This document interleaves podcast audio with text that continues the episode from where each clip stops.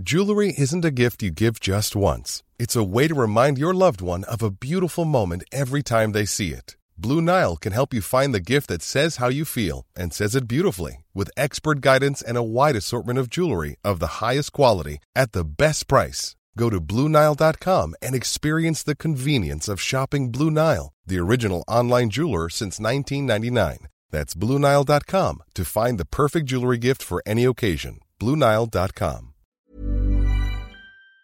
Y bueno, pues creo que hay un tema de fondo que eh, naturalmente ante el ruido de estos eh, procesos políticos, proceso electoral que está pues a punto ya de culminar en su recta final, hay muchísimos temas, polémicas, situaciones y creo que este tema es fundamental, el análisis de la pobreza, Ignacio. Así es, Arturo. Eh, eh, hace unos días eh, el, Consejo Nacional de Evaluación acaba de publicar una información muy importante que tiene que ver con el índice de pobreza laboral, porque además es la primera vez que vemos ya en el terreno real cómo es que la pandemia ha afectado esto que de por sí, bueno, es México es un país que tiene niveles altísimos de pobreza laboral. Bueno, ¿qué pasó durante la pandemia, sobre todo por la situación de que tuvo que cerrarse prácticamente todo el país?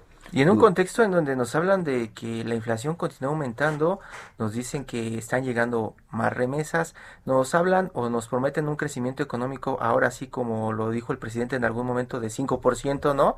Después de unas caídas pues muy fuertes eh, mes con mes, trimestre tras trimestre, año con año.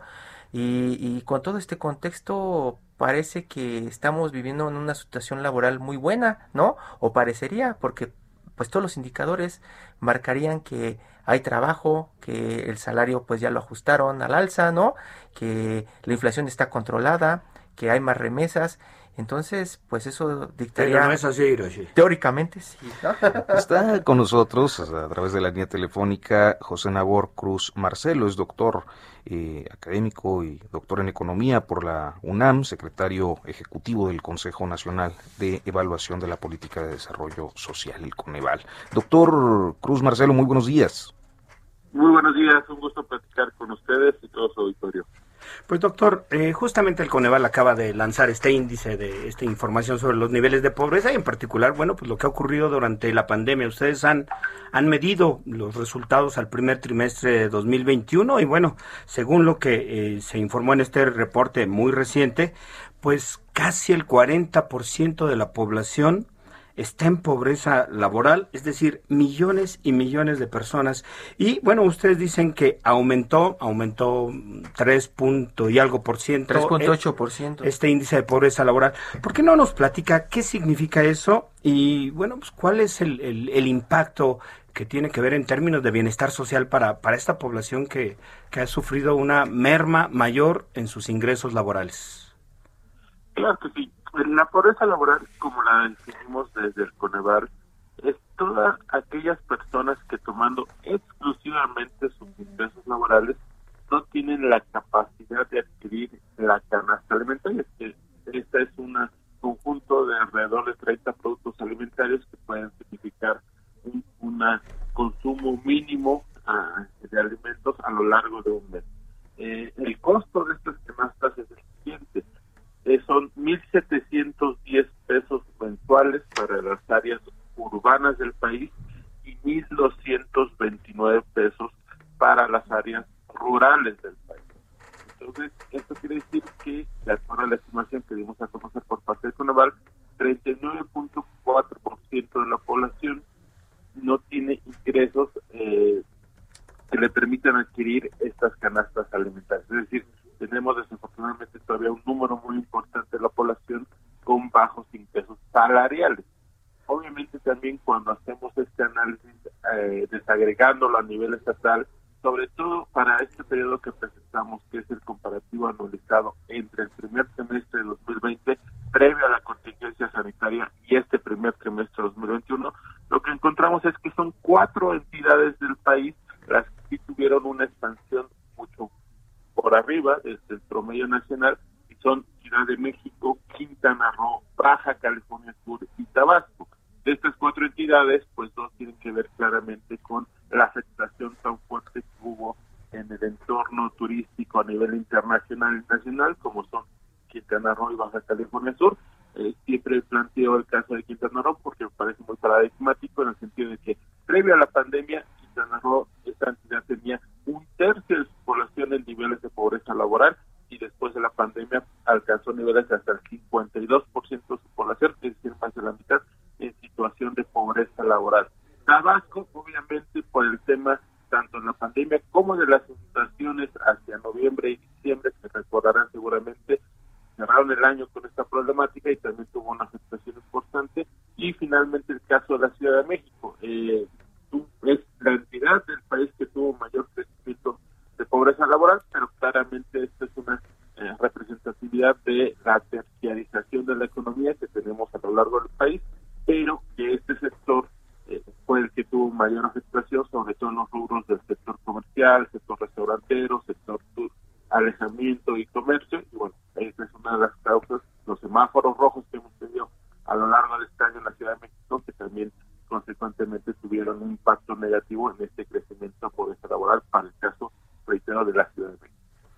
De pronto, eh, doctor, eh, lo saluda Hiroshi Takahashi. Vamos a ver que esto tendrá un repunte, ¿cierto? Porque eh, estamos eh, con datos prácticamente de la pandemia, ¿no? De los ajustes que se vivieron con la pandemia, pero pues ya con la apertura económica que, que, se ha venido presentando en todo el país, principalmente en estos sectores, servicios, turismo, podría haber un cambio rápidamente, ¿no, doctor? Pudiera verse, sobre todo mantenerse la tendencia de acuerdo a los datos que desde el año pasado y con la información que con las diversas eh, encuestas que ha publicado a lo largo del 2020 INEGI, hemos obtenido esta información. Eh, en el segundo trimestre del año pasado, que es cuando fue el punto considero más álgido de la contracción económica en los mercados laborales, eh, INEGI publicó la ETO, la encuesta telefónica de ocupación y empleo, y de ahí derivamos una estimación a nivel nacional de niveles de pobreza laboral para el mes de mayo del 55%, en el promedio trimestral del segundo trimestre fue un 52%, después para el tercer trimestre eh, disminuyó ya con la reapertura de actividades económicas a un 44.5% y cerramos el cuarto trimestre de 2020 en un 40.7%. Es decir, ya para este dato del primer trimestre de 2021 situándonos en 39.4% de la población en situación de pobreza laboral claramente la tendencia es cierta recuperación, pero ahí aún nos encontramos casi eh, cinco puntos porcentuales por arriba de lo que teníamos previo de la contingencia sanitaria. Entonces, para que esta tendencia de recuperación continúe, claramente es parte del proceso de vacunación que, pueda permitir eh, reincorporar aquellas actividades que aún no se logran al 100% los niveles previo de la pandemia. Y nuevamente comento el tema turístico porque claramente sigue siendo uno de, uno de los rubros que aún tiene un déficit en cuanto a actividad económica y de empleos perdidos a lo largo de la pandemia. En, en lugares, por ejemplo, los de Mercer tienen el índice del poder de compra, eh, los de The Economist por ahí lanzan The Big Mac Index, eh, pues periódicamente. Este índice también nos puede decir que los mexicanos no tenemos tanto dinero para comer como teníamos hasta hace un año, ¿cierto, doctor? sobre todo en esta analogía que planteas eh, en cuanto a la valorización del poder adquisitivo de los trabajadores en cuanto a sus salarios. Y, ciertamente sí, de lo que encontramos y, publicamos para este periodo analizado, es un incremento de, algunos alimentos en este periodo analizado por arriba de la inflación. Me parece que esto ha sido eh, sobre todo una problemática de, del tercer y cuarto trimestre del año pasado y este muy puntualmente los primeros meses de este 2021, eh, Coneval publica mensualmente el valor monetario de las canastas alimentarias que les comentaba hace unos minutos al principio de este año, un incremento de algunos productos como es el huevo, como es el pollo, eh, aguacate, limones, han incrementado el precio de estos productos y eso pues desafortunadamente sí está teniendo una afectación en el poder adquisitivo en términos reales del ingreso laboral de los trabajadores. Eh, Cabe señalar también que vemos, sobre todo en, el último mes, una posible afectación de los precios energéticos y bueno, reitero, esto eh, afecta eh, en términos reales el ingreso laboral de las personas. Eh, el mensaje gubernamental era insistente en que la situación económica iba a atenderse durante el periodo de pandemia decían abajo, repartiendo pues eh, las ayudas sociales en efectivo que se reparten eh, e inclusive esto confrontó al, al, gobierno con las cámaras y organismos empresariales que pedían algunas condiciones. ¿Dio resultado esa política social? Dos factores en ese sentido. Eh, la información que publicamos que depende de la ENOE, de la Encuesta Nacional de Ocupación no incorpora preguntas cuya receptividad tenga que ver con transferencias monetarias de programas sociales. Esta información la vamos a tener con la encuesta nacional de ingreso gasto en los hogares que publicará el propio INEGI a finales del mes de julio, prácticamente dos meses, y que levantó entre agosto y diciembre del año pasado. Sin embargo, lo que sí les podría comentar es que ya con esta información vamos a poder detectar muy bien qué porcentaje de los ingresos totales de los hogares más pobres del país, probablemente decir uno, decir dos, decir tres, estén eh, surgiendo a través tanto de las transferencias monetarias y programas sociales como de eh, la remesa, porque son preguntas que están incorporadas, reitero, en la NIC. Ahora bien, también Coneval hace prácticamente un mes y medio dimos a conocer un análisis sobre cómo respondieron las entidades federativas del país entre mayo y agosto del año pasado a través de programas, intervenciones o acciones de política social.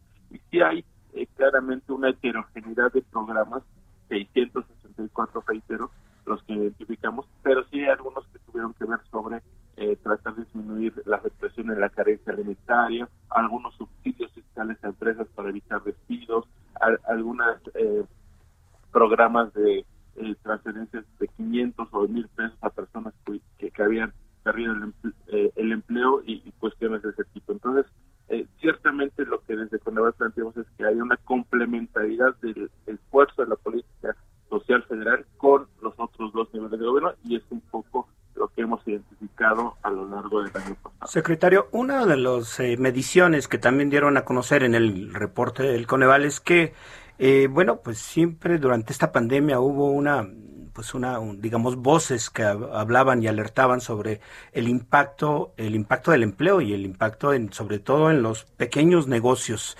Eh, entiendo que también hubo severas afectaciones doctor en este sector. Sí eh, desafortunadamente y sobre todo eh, en las muy pequeñas y, pequeñas empresas que tienen que ver en el ámbito informal. Desafortunadamente son eh, este rubro donde hubo una mayor pérdida de, empleos a lo largo del 2020 en el sector informal de economía, también hubo en esta en este rubro una mayor pérdida de los ingresos laborales reales, eh, sobre todo en algunas áreas como transporte, comunicaciones, eh, cuestiones del ¿De cuánto estaríamos hablando, doctor? ¿De cuántos empleos y qué tanto del ingreso laboral se perdió en ese sector? En términos porcentuales, el sector informal eh, todavía tenemos un déficit de más de 5 puntos porcentuales y, es casi el doble en términos del empleo formal, que tenemos todavía una eh, un déficit de 2.6 puntos porcentuales en cuanto a pérdida de empleos. ¿Que se traduciría en, en cuántas plazas, en cuánta gente que ya no tuvo empleo?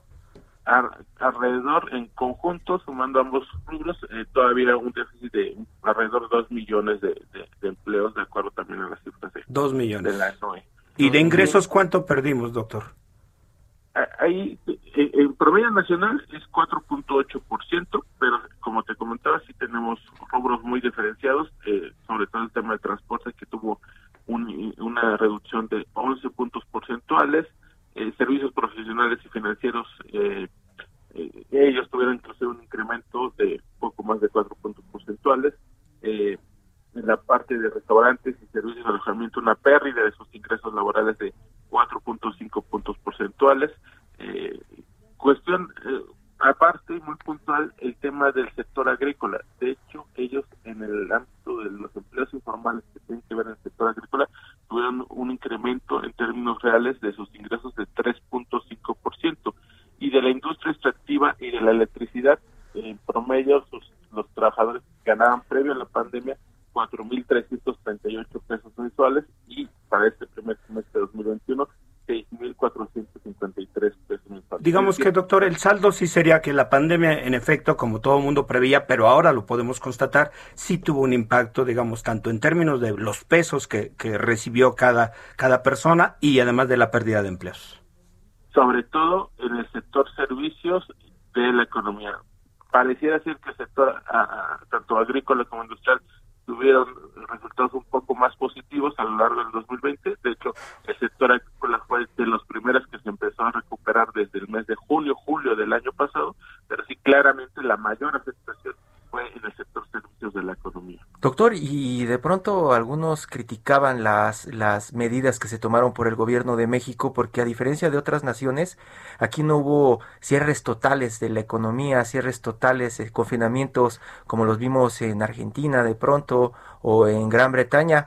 Eh, ¿Diría usted que tenemos un buen resultado a pesar de todo lo que hemos estado viviendo en los últimos meses? Más que un buen resultado, y yo, diría que fue una, sí, efectivamente el no tener cierres totales por un mes, mes y medio, dos meses, como tuvieron varios países, inclusive países europeos, me parece que se evitó que, que el impacto fuera aún mayor. Claramente tuvimos que afectaciones, como les comentaba, sobre todo en cinco o seis entidades que tuvieron incrementos de pobreza laboral por arriba del 7-8% en este año, pero claramente en de recuperación del sector agrícola, sector industrial, inmediatamente de que concluye la Jornada Nacional de Sana Distancia en junio del año pasado, y ahí progresivamente para cerrar 2020, pues sí pareciera ser que, que no hubiera habido un, cierre mucho más prolongado, ha ido a estos dos sectores específicos. Claramente, reitero, eh, algunos subsectores del sector servicios pues aún con este cierre parcial, pues desafortunadamente sí tuvieron esta afectación tanto en términos de laborales reales como en términos de... Pues, eh, doctor José Nabor Cruz Marcelo, y secretario ejecutivo del Consejo Nacional de Evaluación de la Política de Desarrollo Social, muchísimas gracias por eh, tomarnos la comunicación esta mañana. Muchas gracias, doctor. Muchas gracias a ustedes, muy buenos días. Muy buenos días. Ever catch yourself eating the same flavorless dinner three days in a row? Dreaming of something better? Well, HelloFresh is your guilt-free dream come true, baby. It's me, Kiki Palmer. Let's wake up those taste buds with hot, juicy pecan-crusted chicken or garlic butter shrimp scampi. Mm. Hello Fresh. Stop dreaming of all the delicious possibilities and dig in at HelloFresh.com. Let's get this dinner party started.